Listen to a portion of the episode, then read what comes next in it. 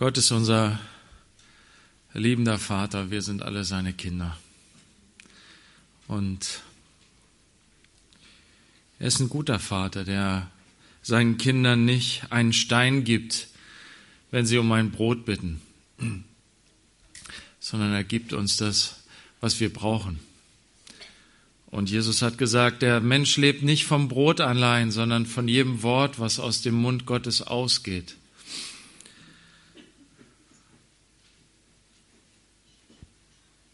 Und deswegen lesen wir jetzt zusammen sein Wort und glauben und hoffen und vertrauen darauf, dass der Heilige Geist unsere Seele mit diesem Wort speist, uns stärkt, uns reinigt, uns ausrichtet auf das, was Gott für uns hat heute. So wollen wir reingehen in Jesaja 1.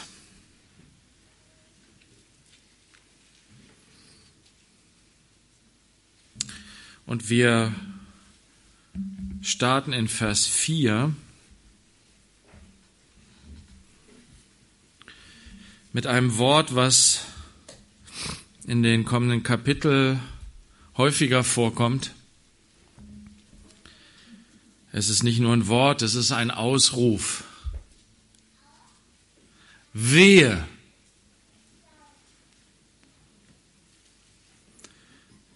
Ähm, alle, die so ähm, in Deutschland aufgewachsen sind, kennen vielleicht äh, Max und Moritz. Ne?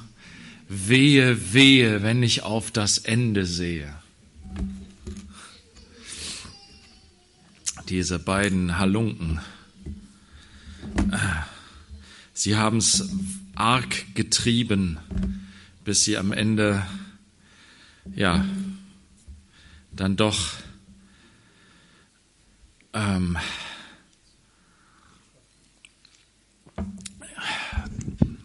dass die Strafe ereilt. Wehe! Das macht man heute nicht mehr, das sagt man heute nicht mehr. Das sind alte Kamellen, ne? alte Kinderbücher, wo das noch gesagt wurde. Heute sagt das keiner mehr. Kein Pädagoge sagt mehr, du sollst Wehe sagen zu deinen Kindern. Du darfst nicht drohen.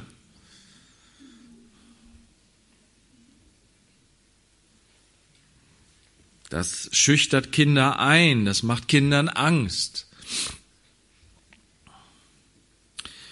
Und ja, Gott sagt auch, wir sollen das Wort Gottes richtig schneiden. Das Wort ist ein zweischneidiges Schwert, was Geist und Seele trennt. Und wenn wir falsch schneiden, dann schneiden wir etwas, was nicht geschnitten werden soll.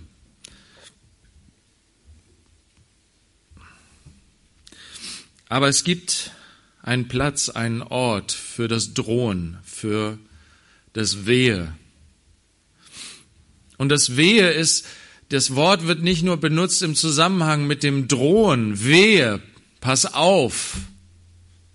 Und das ist es eigentlich, was damit gemeint ist. Mit dem Drohen ist gemeint, pass auf.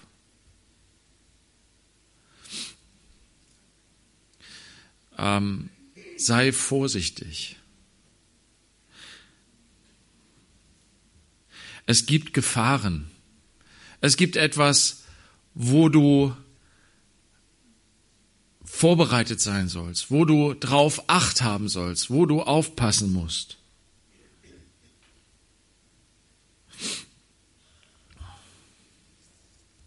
Wehe. Aber dieses, dieses Wort wird auch in anderen Zusammenhängen benutzt als einen Ausdruck des Schmerzes. Oh weh! Und es ist beides, was Gott hier als Vater zu seinen Kindern, die sich von ihm abgewandt haben, sagt, ist auf der einen Seite, pass auf, wenn du weiter so machst, wird es ein schlimmes Ende nehmen. Was Gott aber auch sagt, ist, oh weh, das schmerzt mich so, das tut so weh, meine Kinder zu sehen, wie sie sich von mir abwenden, den der sie geschaffen hat, dem, der sie liebt, der für sie ist, dem, der alles hat, was sie brauchen, dem, der sie geschaffen hat, zu einer liebenden Beziehung mit ihm.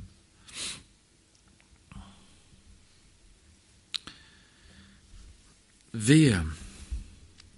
Wehe sündige Nation, schuldbeladenes Volk, Geschlecht von Übeltätern, Verderben bringende Kinder. Viermal, vier Ausdrücke, nicht nur zweimal, wie das so oft gerne geschieht im Hebräischen, äh, dass Dinge zweimal gesagt werden, auf zwei unterschiedliche Arten und Weisen, haben wir bei den Sprüchen ganz viel gesehen und gehört und gelesen. Ne?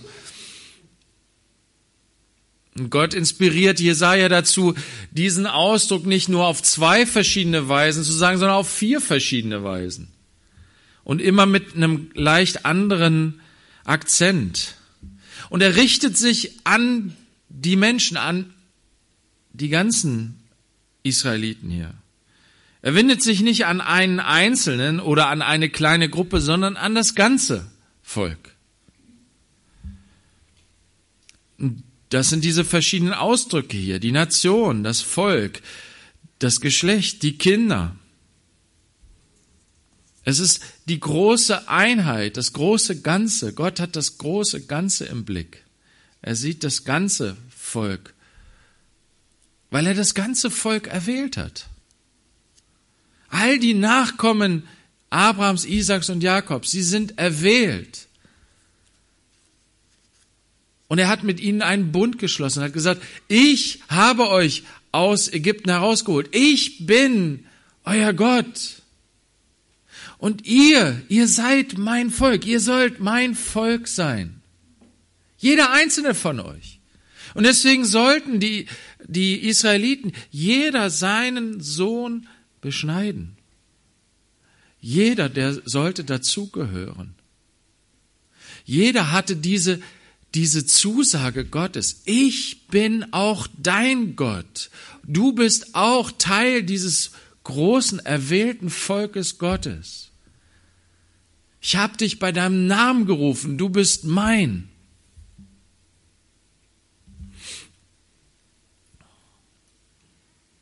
Ich will dir Vater sein und du sollst mir Sohn oder Tochter sein. Teil der großen Familie Gottes. Aber es ist, der Zusammenhang ist ihr Wehe. Warum? Weil dieses Volk Gottes, die Familie Gottes, die Kinder Gottes, weil da etwas ist, was trennt.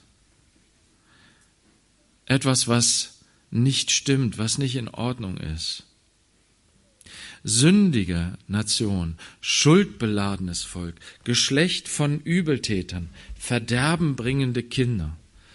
Das Wort Sünde bedeutet Zielverfehlung. Ich weiß nicht, was du für ein Ziel im Leben hast, was du für Ziele verfolgst. Dieses Wort Zielverfehlung, das hat seinen Zusammenhang auch damals. Eine der, der äh, wichtigen Waffen damals war der Bogen. Und so wurde auch viel Bogenschießen geübt. Und dann gab es, gibt es diese schönen Ziele, ne, wo du möglichst in die Mitte treffen willst. Ne? Und du legst an und du zielst auf die Mitte, du willst die Mitte treffen, du schießt den Bogen ab und knapp daneben. Du hast vielleicht nur einen Hauch daneben gezielt. Oder während du gezielt hast, du hast zwar richtig gezielt, aber in dem Moment, wo du ab den, den, na, das, das losgelassen hast, den Pfeil losgelassen hast, hast du so ganz leicht gewackelt. Und schon geht der Pfeil weit übers Ziel hinaus. Sünde ist Zielverfehlung. Gott hat unserem Leben ein Ziel gesetzt. Er, der uns geschaffen hat, hat ein Ziel mit unserem Leben. Weißt du das? Dass dein Leben einen Sinn und ein Ziel hat? Weißt du, welches Ziel, welchen Sinn dein Leben hat? Gott zeigt es uns in seinem Wort, er hat es uns offenbart. Ich habe dich geschaffen, damit du in ewiger herrlicher Gemeinschaft mit mir lebst, dass du in Ewigkeit meine Liebe genießt, dass du in Ewigkeit in der Liebesgemeinschaft mit mir und mit meiner ganzen Familie lebst und stehst. Dass du die Liebe, meine Liebe empfängst und sie durch dich hindurch fließt, zu mir zurück und zu anderen. Ist das das Ziel, der Sinn deines Lebens? Oder hast du dir ein anderes Ziel gesetzt? Sünde ist Zielverfehlung. Und Gott sagt hier seinem Volk, ihr habt das Ziel aus dem Auge verloren. Ihr habt das Ziel verfehlt. In dem, wie ihr lebt, lebt ihr am Ziel, am Sinn eures Lebens vorbei. Vielleicht nur ganz knapp. Oder vielleicht so richtig krass. Gott kennt dein Leben, Gott kennt mein Leben. Er weiß ganz genau, wie es in dir, wie es in mir aussieht. Er leuchtet dort hinein, wo ich selber nicht weiß. Wisst ihr, manchmal mache ich mir selber was vor. Ich denke, alles ist in Ordnung, alles ist doch richtig. Gib mir doch so große Mühe, alles richtig zu machen. Und merke, ja, ja, genau das, dieses fleischliche Streben danach, alles richtig machen zu wollen, alles richtig zu machen. Genau das ist Zielverfehlung.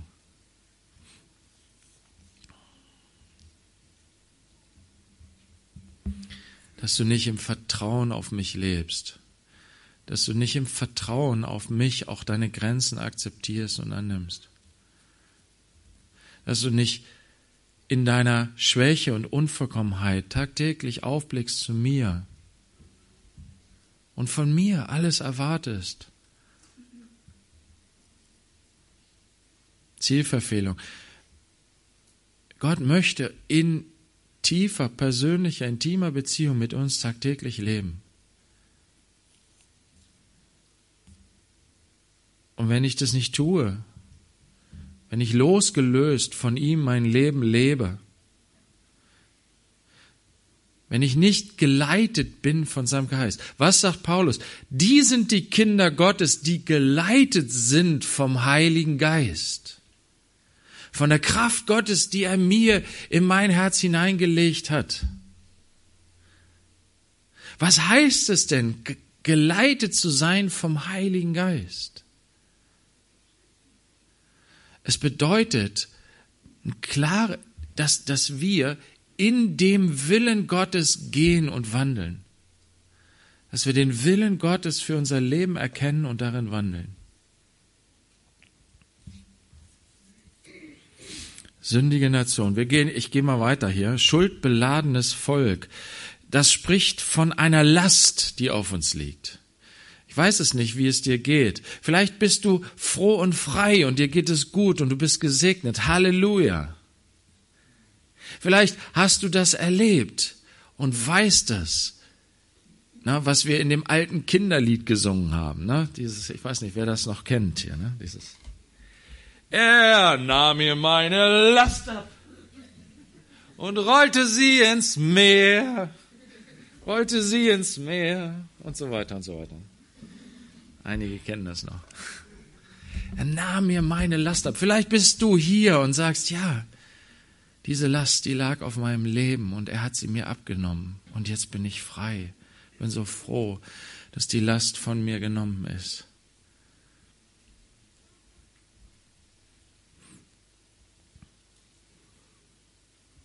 Aber Gott sieht hier in sein Volk hinein und er sieht so viele belastete, beladene Leute,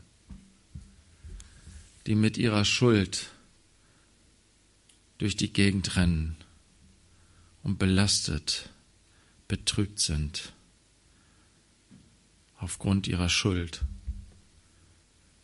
Ja, Schuld muss bezahlt werden, oder? die kriegst du nicht einfach so weg. Wenn du Schulden hast, das quält dich, das bedrängt dich. Ne? Ich weiß nicht, wer von euch schon mal so richtig heftige Schulden hatte. Ich meine solche Schulden, die du begleichen musst und die du nicht begleichen kannst. Das ist die Art und Weise, wie Jesus auch davon spricht. Er sagt, wisst ihr, das ist mit, mit den Menschen, das ist so wie, wie, wie Leute, die echt, also er, er spricht von diesem König, der mit seinen Knechten abrechnet. Und dann ist da ein Knecht, der schuldet ihm einen Millionenbetrag. Und er kann es nicht zahlen. Er sagt, bitte hab noch etwas Geduld mit mir, ich will dir alles zurückbezahlen. Es ist völlig utopisch. Er wird nie und nimmer dieses Geld zusammenkriegen. Wo soll er es herkriegen? Soll er einen Lottogewinn haben oder was? Gab es damals nicht irgendwie Milliarden Lottogewinn. Völlig idiotisch. Wie soll er es bezahlen? Eine riesige Last. Aber Jesus erzählt dieses wunderbare Gleichnis und sagt, der König sagt, weißt du was? Du bist so am Ende. Du bist so fertig. Du bist so belastet. Du tust mir leid. Ich erlasse dir die Schuld.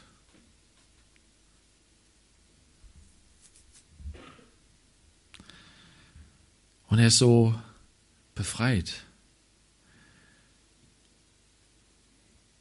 In dem Gleichnis sagt Jesus dann, wenn du selbst diese Befreiung erlebt hast, dann lass sie doch auch andere, lass doch andere auch in den Genuss kommen.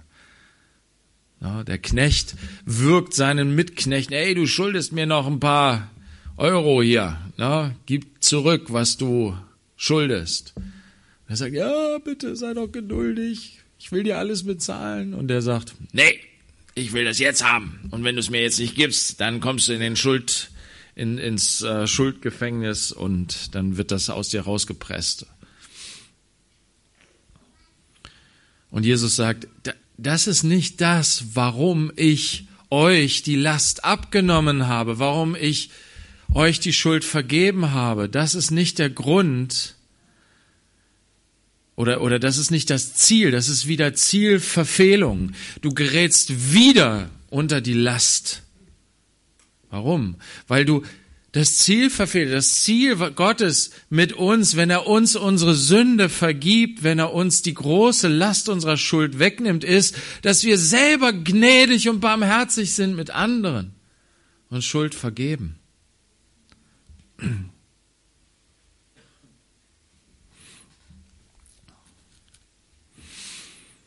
Geschlecht von Übeltätern, Böses.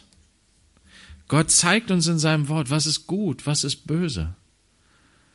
Und es ist gut, sich immer wieder dran zu erinnern, das Wort Gottes zu lesen, um sich selbst auch zu prüfen, wo bin ich unterwegs auf den Wegen Gottes und wo sind Dinge, die Gott böse nennt und in denen ich drinstecke, die ich auslebe. Wenn es davon etwas gibt, dann gehöre ich zu diesem Geschlecht von Übeltätern. Und dann sagt er noch, verderbenbringende Kinder. Ja, Sünde ist zerstörerisch. Es ist Verderben. Es ist verdorben und es verdirbt. Die Sünde bringt Zerstörung.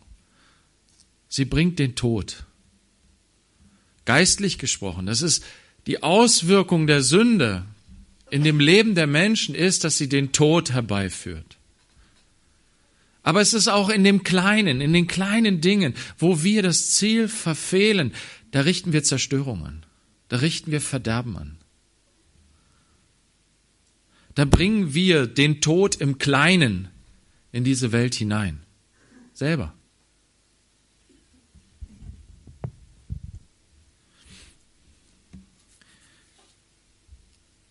Jesaja spricht weiter. Sie haben den Herrn verlassen, haben den Heiligen Israels verworfen. Sie haben sich nach hinten abgewandt. Es ist ganz interessant. In dem weiteren Verlauf des Kapitels wird Gott auf ganz konkrete Dinge im Leben des Volkes eingehen.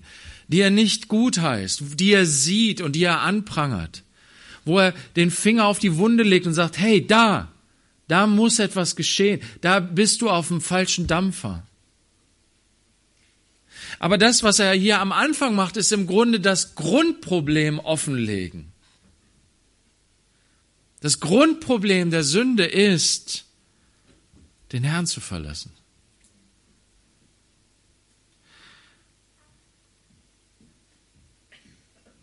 den Herrn loszulassen. Wohin hat hier unsere Schwester gebetet? Das ist es, was Jesus sagt. Na, bleibt in mir und ich in euch, dann werdet ihr viel Frucht bringen. Wenn wir aber Gott verlassen, wenn wir uns auf uns selbst verlassen, dann sind wir verlassen. Wenn wir die, diese Gemeinschaft, die Gott gestiftet hat, die Gott uns geschenkt hat, die Gott uns schenkt, wenn wir die aufgeben, die innige, persönliche, tiefe Gemeinschaft mit unserem Vater, wenn wir das verlassen, ja, dann geschehen all diese Dinge, um deren Willen Gott droht.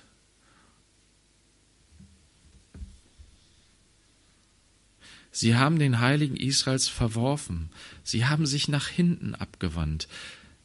Weißt du, dieses Abweichen vom Weg. Und zwar nach hinten.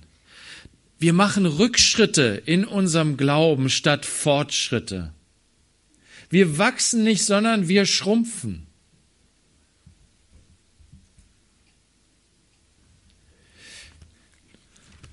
Lass uns mal 2. Korinther 13, Vers 5 aufschlagen.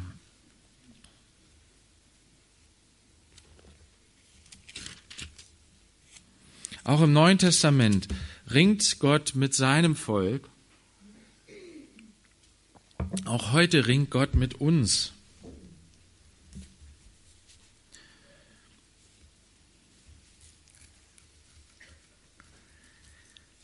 Zweiter Korinther 13, Vers 5. Prüft euch, ob ihr im Glauben seid. Untersucht euch. Oder erkennt ihr euch selbst nicht, dass Jesus Christus in euch ist? Es sei denn, dass ihr etwa unbewährt seid. Was sagt Paulus hier zu uns? Er sagt, es ist wichtig, dass du selber dir klar bist, wo du stehst vor Gott.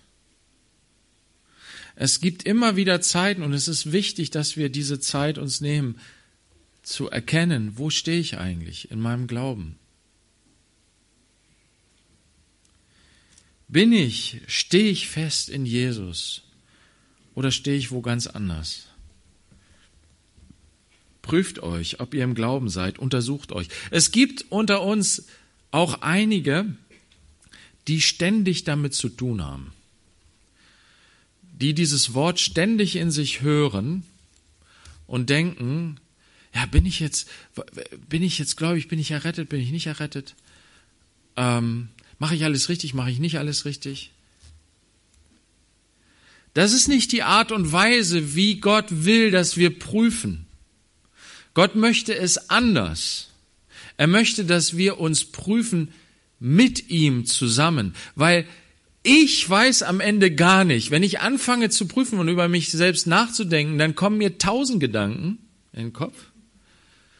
Dann kommen mir Gedanken in den Kopf pro und contra und die widersprechen sich teilweise und ich werde wahnsinnig wenn ich mich hinsetze und anfange, mein eigenes Herz zu prüfen, ich komme zu keinem Ende. Ich denke, ich, na, ich, ich, und ich fange an, mich nur um mich selbst zu drehen, um mich um, im Kreis zu drehen. Was ist die Art und Weise, wie wir prüfen sollen? Das zeigt uns David auf in dem Psalm 139. Wir prüfen uns im Gebet vor Gott, denn er ist der Herzenskenner.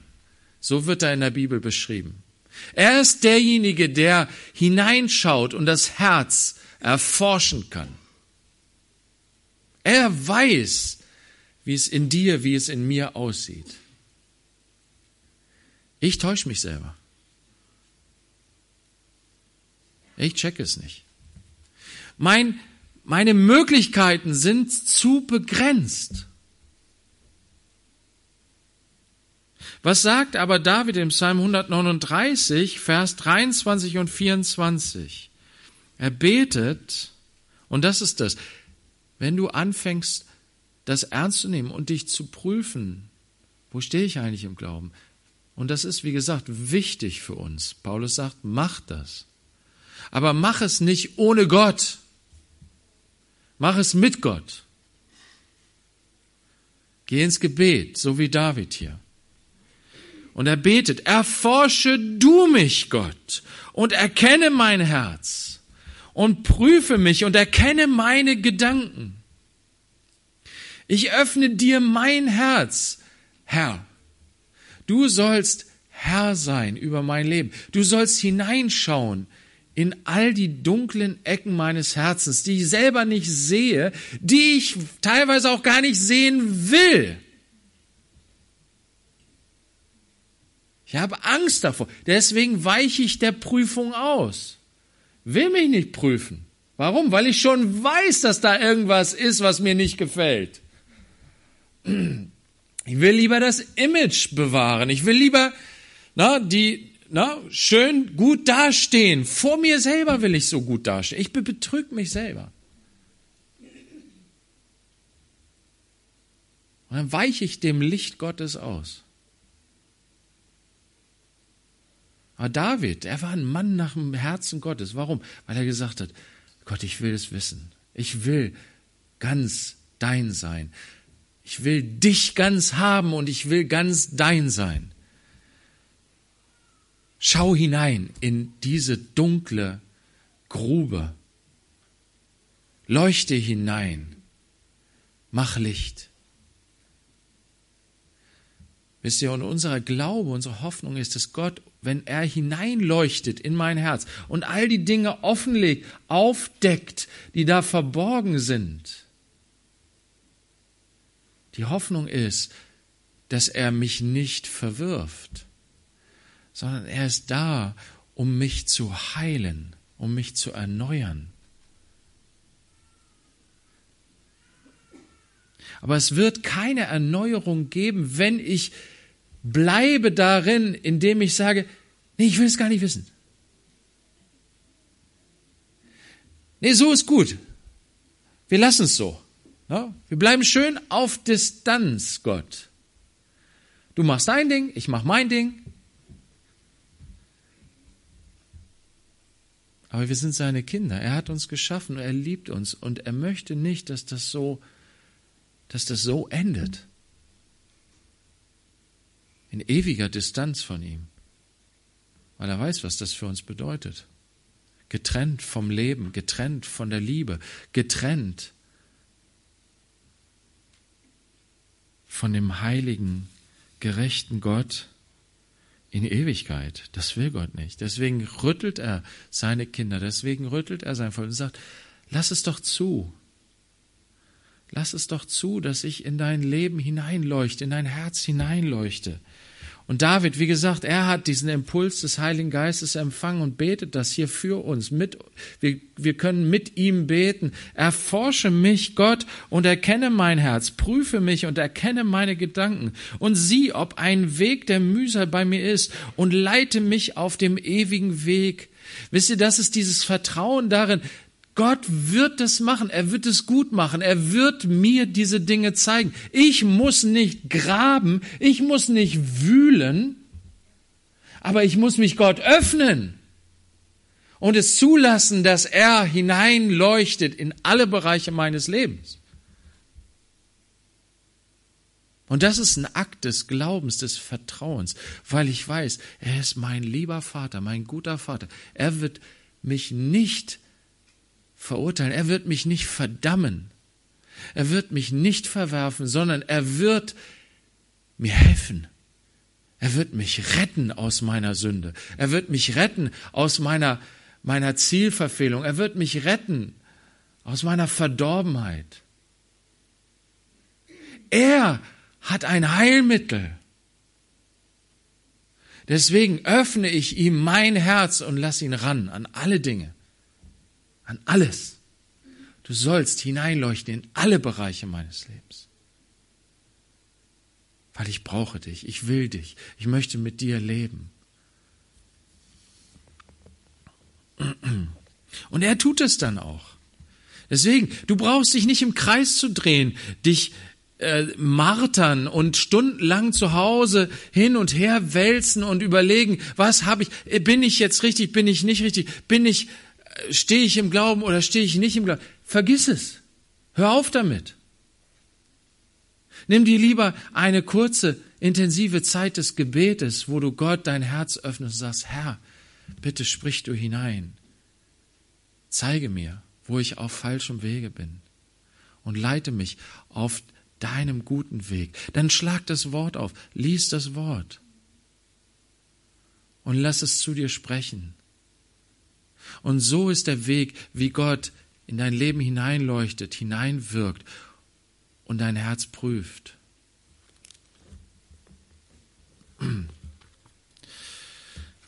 Zurück in Jesaja.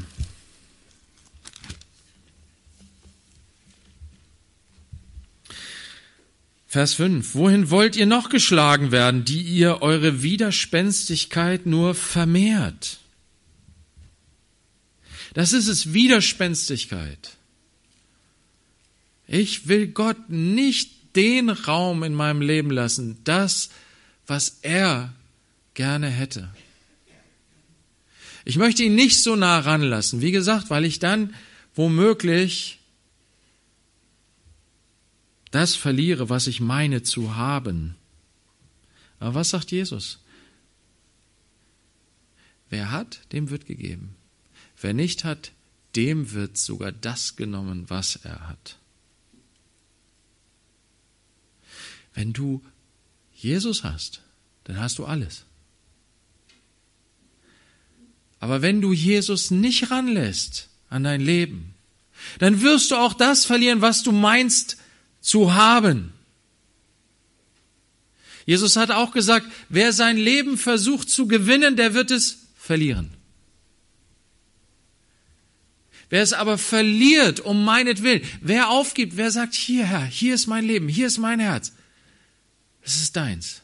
Mach du damit, was du willst. Der wird es gewinnen. Wunderbare Verheißung. Gott sagt hier, ihr habt eure Widerspenstigkeit vermehrt. Wir kommen gleich dazu, was, was das äh, hier vielleicht zu bedeuten hat auch. Das ganze Haupt ist krank und das ganze Herz ist siech. Von der Fußsohle bis zum Haupt ist keine heile Stelle an ihm. Wunden und Striemen und frische Schläge. Sie sind nicht ausgedrückt und nicht verbunden, noch mit Öl gelindert. Ein Bild eines geschlagenen Menschen.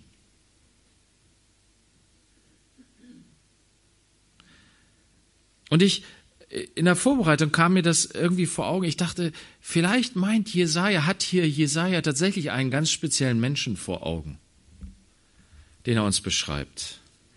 Den König Usia. Lass uns mal aufschlagen in 2. Chronik 26.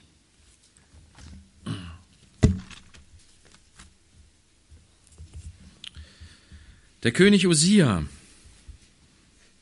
Und das ist der König, wo sozusagen Jesajas Wirken, die Zeit, wo Jesajas Wirken angefangen hat, wo Gott ihn berufen hat zum Propheten, als junger Mann.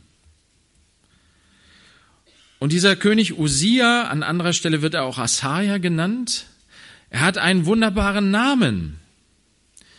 Der Name bedeutet, meine Stärke ist Yahweh, meine Stärke ist der Herr. Das hat ihm sein Vater mit in die Wiege gelegt, Amazia, ein Mann, der durchaus auch Gott gehorsam war. Und das ganze Volk von Juda nahm Usia, der war 16 Jahre alt, und sie machten ihn zum König anstelle seines Vaters Amazia. Er baute Elat auf und brachte es an Juda zurück, nachdem er König nachdem der König sich zu seinen Vätern gelegt hatte. Usia war 16 Jahre alt, als er König wurde und regierte 52 Jahre in Jerusalem. Und der Name seiner Mutter war Jecholja. von Jerusalem. Und er tat, was recht war in den Augen des Herrn nach allem, was sein Vater Amazia getan hatte. Und er suchte Gott in den Tagen Secharias, der ihn in den Gesichten Gottes unterwies. Und in den Tagen, da er den Herrn suchte, gab ihm Gott gelingen. Und das wird uns jetzt hier in den folgenden Versen beschrieben, wie Gott ihm half in seinen Bautätigkeiten, in seinen, ähm, ja, in den Kämpfen, durch die er hindurchgehen musste gegen die Feinde Israels, wie im Ackerbau. Und all diese Dinge werden hier aufgezählt. Und ähm, am Ende von Vers 15 heißt es, denn wunderbar wurde ihm geholfen, bis er sehr mächtig war. Usia, ein Mann Gottes sozusagen, in der Führungsposition in Israel. Ein König, der tat, was recht war in den Augen des Herrn. Und er erlebte die Macht und Kraft Gottes in seinem Leben. Und in Vers 16 kommt ein großes Aber. Als er aber mächtig geworden war, wurde sein Herz hochmütig, bis er verderblich handelte. Und das zeigt uns auf, was hier passiert. Im Herzen fängt die Sünde an. Durch den Stolz. Durch die Hochmut, den Hochmut. Und dann folgt daraus die Werke des Fleisches, das Handeln. Und er handelte treulos gegen den Herrn, seinen Gott, und drang in den Tempel des Herrn ein, um auf dem Räucheraltar zu räuchern.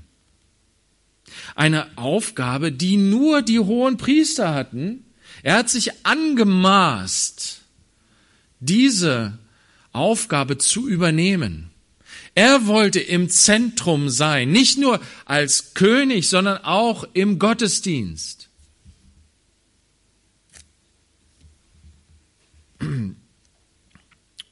Und dann steht hier, da gingen die, der, ging der Priester Asaria hinter ihm her und mit ihm 80 Priester des Herrn, tüchtige Männer. Und sie widerstanden dem König Usia und sagten zu ihm, nicht dir, Usia, steht es zu, dem Herrn Rauchopfer darzubringen, sondern den Priestern, den Söhnen Aarons, die geheiligt sind, Rauchopfer darzubringen. Geh aus dem Heiligtum hinaus, denn du hast treulos gehandelt und es wird dir nicht zur Ehre gereichen vor Gott dem Herrn. Mutige Männer Gottes, die hier dem König widerstehen und sagen, so geht es nicht. Hier ist eine Grenze erreicht. Stopp.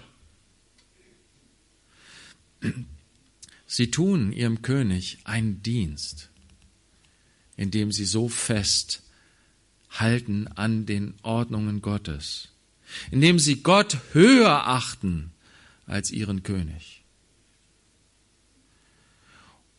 Und gleichzeitig ist ihre, ihr klares Nein zum König auch eine ein Respekt, eine Achtung des Königs. Denn sie versuchen den König davon abzuhalten, sich schwer zu versündigen. Und sie warnen ihn aus Liebe.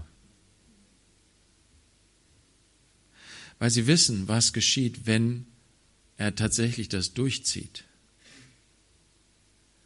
Gott wird den König nicht ungestraft lassen. Sie warnen ihn. Stopp. Hier ist eine Grenze erreicht. Tu das nicht. Wisst ihr, Gott ist gnädig. Er sendet seine Boten zu uns, seinen Kindern. Er sendet seine Boten. Er sendet sein Wort. Sein Wort geht aus und sagt, hey, du bist hier auf dem falschen Dampfer. Du bist hier auf dem falschen Weg. Stopp! Wenn du hier weiterfährst, fährst du in den Abgrund. Ich weiß nicht, ob du das schon mal erlebt hast. Gott sagt das und er sagt es, damit wir stehen bleiben und umkehren. Nicht um uns zu ärgern, nicht um uns irgendwie klein zu kriegen oder irgendwie, weißt du, und wenn Geschwister diesen Dienst an uns tun, wenn Gott Menschen sendet und zu uns sagt, hey, hier bist du auf dem falschen Dampfer, dann sollte unsere Haltung nicht sein, wer bist du denn? Dass du mir sagst, was ich zu tun oder zu lassen habe. Bin mein eigener Herr. Nein, unsere Aufgabe ist, das zu nehmen und zu sagen, ja Herr, ich will das vor dir prüfen. Was ist hier dran an dem, was mein Bruder, was meine Schwester gesagt hat zu mir?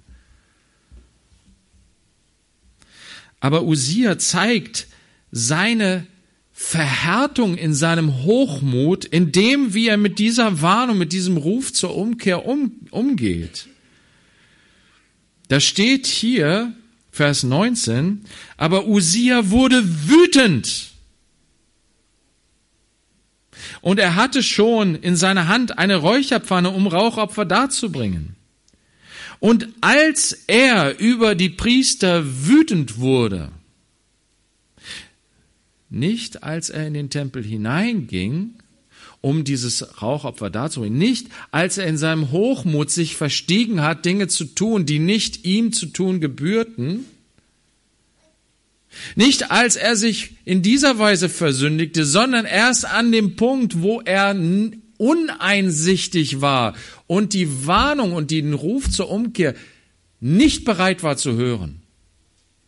Erst da geschah etwas. Da brach der Aussatz aus an, aus an seiner Stirn angesichts der Priester im Haus des Herrn neben dem Räucheraltar. Und der Oberpriester Asaja und all die Priester wandten sich ihm zu, und sie, er war aussätzlich an seiner Stirn, und sie trieben ihn schleunigst von dort weg. Und auch er selbst beeilte sich hinauszukommen, weil der Herr ihn geschlagen hatte. Der Aussatz war ein Schlag Gottes gegen seinen Stolz. Es war ein hartes Erziehungsmittel. Warum? Weil sein Herz so hart war. Weil er sein Herz in seinem Hochmut so hart gemacht hat, musste Gott zuschlagen und ihm deutlich machen, so geht es nicht. Das kannst du nicht machen.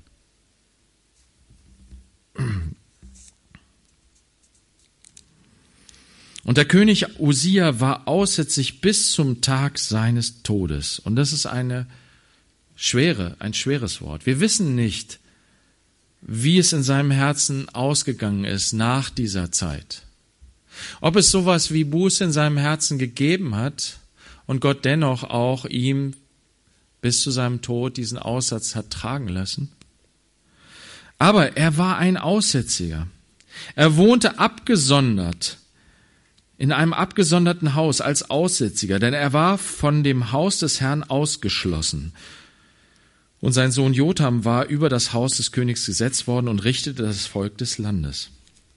Wenn Jesaja sagt, in Jesaja 1,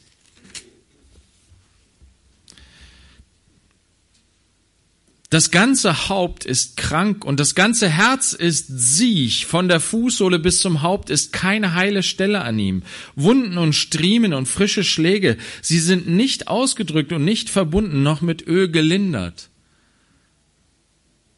Dann empfinde ich irgendwie, es könnte sein, dass er hier über König Osia spricht. Aber er nennt hier nicht den Namen, er sagt nicht, guck mal den König Osia, Warum? Weil es Gott nicht um den König Osia geht, sondern um sein ganzes Volk. Usia ist nicht der, mit der, auf den wir mit Fingern zeigen können. Ja, dieser böse König, dieser hochmütige Kerl, dass Gott sagt, hey, guck mal in dein eigenes Herz. Er sagt hier, der ganze Körper ist krank. Im Neuen Testament wird uns gesagt, dass wir sein Leib sind. Sind wir ein gesunder, heiler Leib, erfüllt mit der Kraft und Liebe Gottes, in enger Beziehung zu unserem Herrn? Oder sind wir ein kranker Leib?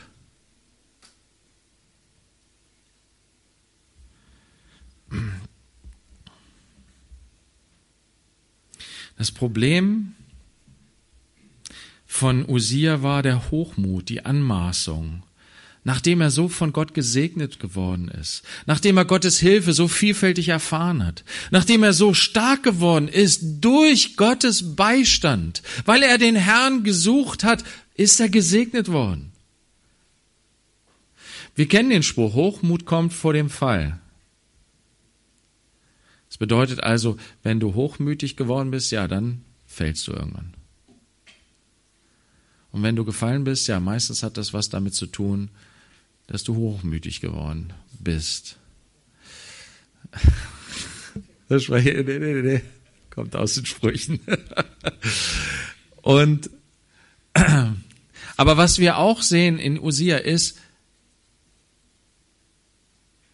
dass wenn wir reich gesegnet sind, wenn wir gestärkt sind von Gott, dass es eine Gefahr gibt, hochmütig zu werden. Das hat Gott seinem Volk gesagt. Er hat gesagt, wenn ihr in das neue Land einzieht, was ich euch geben werde, wenn ihr dann in den Häusern lebt, die ihr nicht gebaut habt, in den, von den Gärten, ne, die Früchte esst, die ihr nicht gepflanzt habt, wenn ihr so reich gesegnet seid durch das, was ich euch gebe, dann vergesst den Herrn nicht. Warum sagt er das seinem Volk? Weil es eine reale Gefahr ist. Wenn es uns gut geht, wenn wir gesegnet sind, wenn wir so von Gott gestärkt sind, pass auf, dass dein Herz sich nicht erhebt und du dich löst von dem, der dich so reich gesegnet hat. Paulus sagt in Galater 3, das, was ihr im Geist begonnen habt, wollt ihr das im Fleisch vollenden?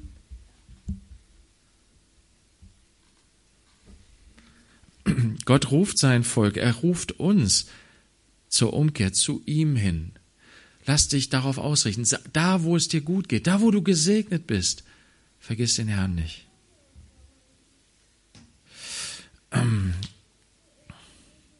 Wie gesagt, es geht Gott um den ganzen Leib, es geht um den ganzen Körper. Es geht ihm um dich und mich, um uns alle.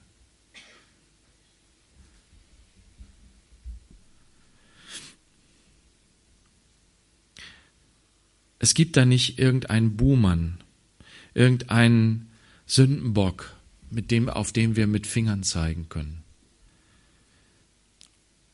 Hochmut ist das Problem meines Herzens, meines Fleisches. Und das ist mir in den letzten Monaten nochmal so wirklich tief bewusst geworden.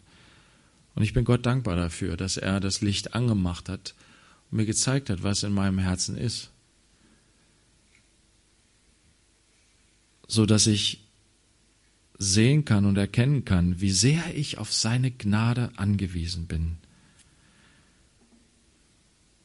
Und wenn wir diesen Menschen sehen, der so geschlagen ist, von Kopf bis Fuß, wo keine heile Stelle an ihm ist, Wunden und Striemen, ich muss an das denken, was Jesaja viel später dann gesehen hat, in Kapitel 53.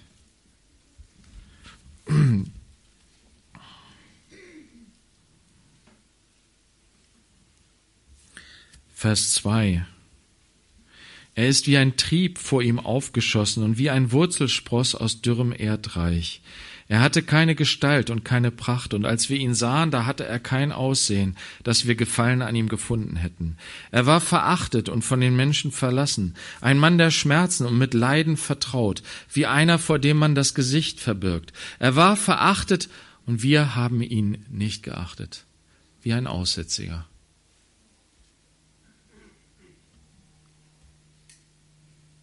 Jedoch unsere Leiden, er hat sie getragen und unsere Schmerzen. Er hat sich auf, er hat sie auf sich geladen. Wir aber, wir hielten ihn für bestraft, von Gott geschlagen und niedergebeugt. Doch er war durchbohrt um unserer Vergehen willen, zerschlagen um unserer Sünden willen. Die Strafe lag auf ihm zu unserem Frieden, und durch seine Striemen ist uns Heilung geworden. Die Heilung liegt in Jesus.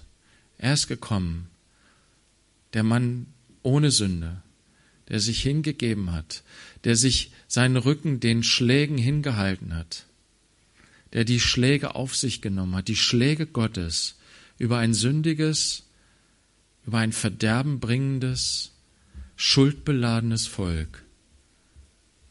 um uns zu reinigen, um uns zu heiligen. Wir sehen in Jesaja 1 nur dieses, diese Schläge, diesen, diesen Körper, der so geschlagen ist. Und Jesaja will uns damit sagen, dieser, dieser ganze Leib ist schon so geschlagen und er ist immer noch nicht bereit zur Umkehr. Was soll denn noch geschehen, damit endlich Umkehr stattfindet? Und dann hat Gott gesagt, ja, ich weiß, was ich tue. Ich sende meinen lieben Sohn ohne Sünde und lass ihn das alles erfahren. Lass ihn das alles auf sich nehmen. damit sie endlich zur Umkehr finden. Weißt du nicht, dass die Güte Gottes dich zur Umkehr ruft, zur Umkehr treibt? Gott ist so gut. Er möchte, wie gesagt, diese tiefe, persönliche Liebesbeziehung zu dir haben. Dafür ist es notwendig. Es geht nicht anders, dass du dir, ihm dein ganzes Herz öffnest und sagst, Herr, hier bin ich. Das ist mein Herz. Du kennst es. Du weißt, was darin ist. Bitte, leuchte hinein. Prüfe mich, Herr. Erkenne, wie ich es meine. Ich möchte Teil deines gereinigten Leibes sein. Ich möchte Teil sein dieses Körpers, der dich verherrlicht. Wie wir das in, in, im Hohelied gelesen haben, die Braut, ne, die gereinigt wird im Wasserbad des Wortes. Ich möchte Teil dieses Leibes sein und dadurch Teil des Körpers sein, der dich verherrlicht. Und deswegen möchte ich, dass du in mich hineinleuchtest, so dass ich geheilt werde von meiner Sünde, gereinigt, erneuert werde durch die Kraft deines Geistes. Ja, Jesus, wir danken dir, dass du die Schläge auf dich genommen hast, dass du geschlagen, ja, wie ein Aussätziger behandelt, verachtet, von allen erniedrigt. Du hast das alles auf dich genommen. Um unsretwillen hast du dich selbst in den Tod gegeben. Um unsretwillen hast du all das Leiden und die Schmerzen auf dich genommen. Herr, und bitte vergib du uns, wo wir ja, wo wir kalt darüber sind, wo wir, ja, wo wir lieber unser Image pflegen, als dass wir es zulassen, dass dein Licht in uns hineinleuchtet und uns wirklich an den Punkt bringt, wo wir neu begreifen, wie viel uns vergeben ist. Und du hast gesagt, wem viel vergeben ist, der liebt viel.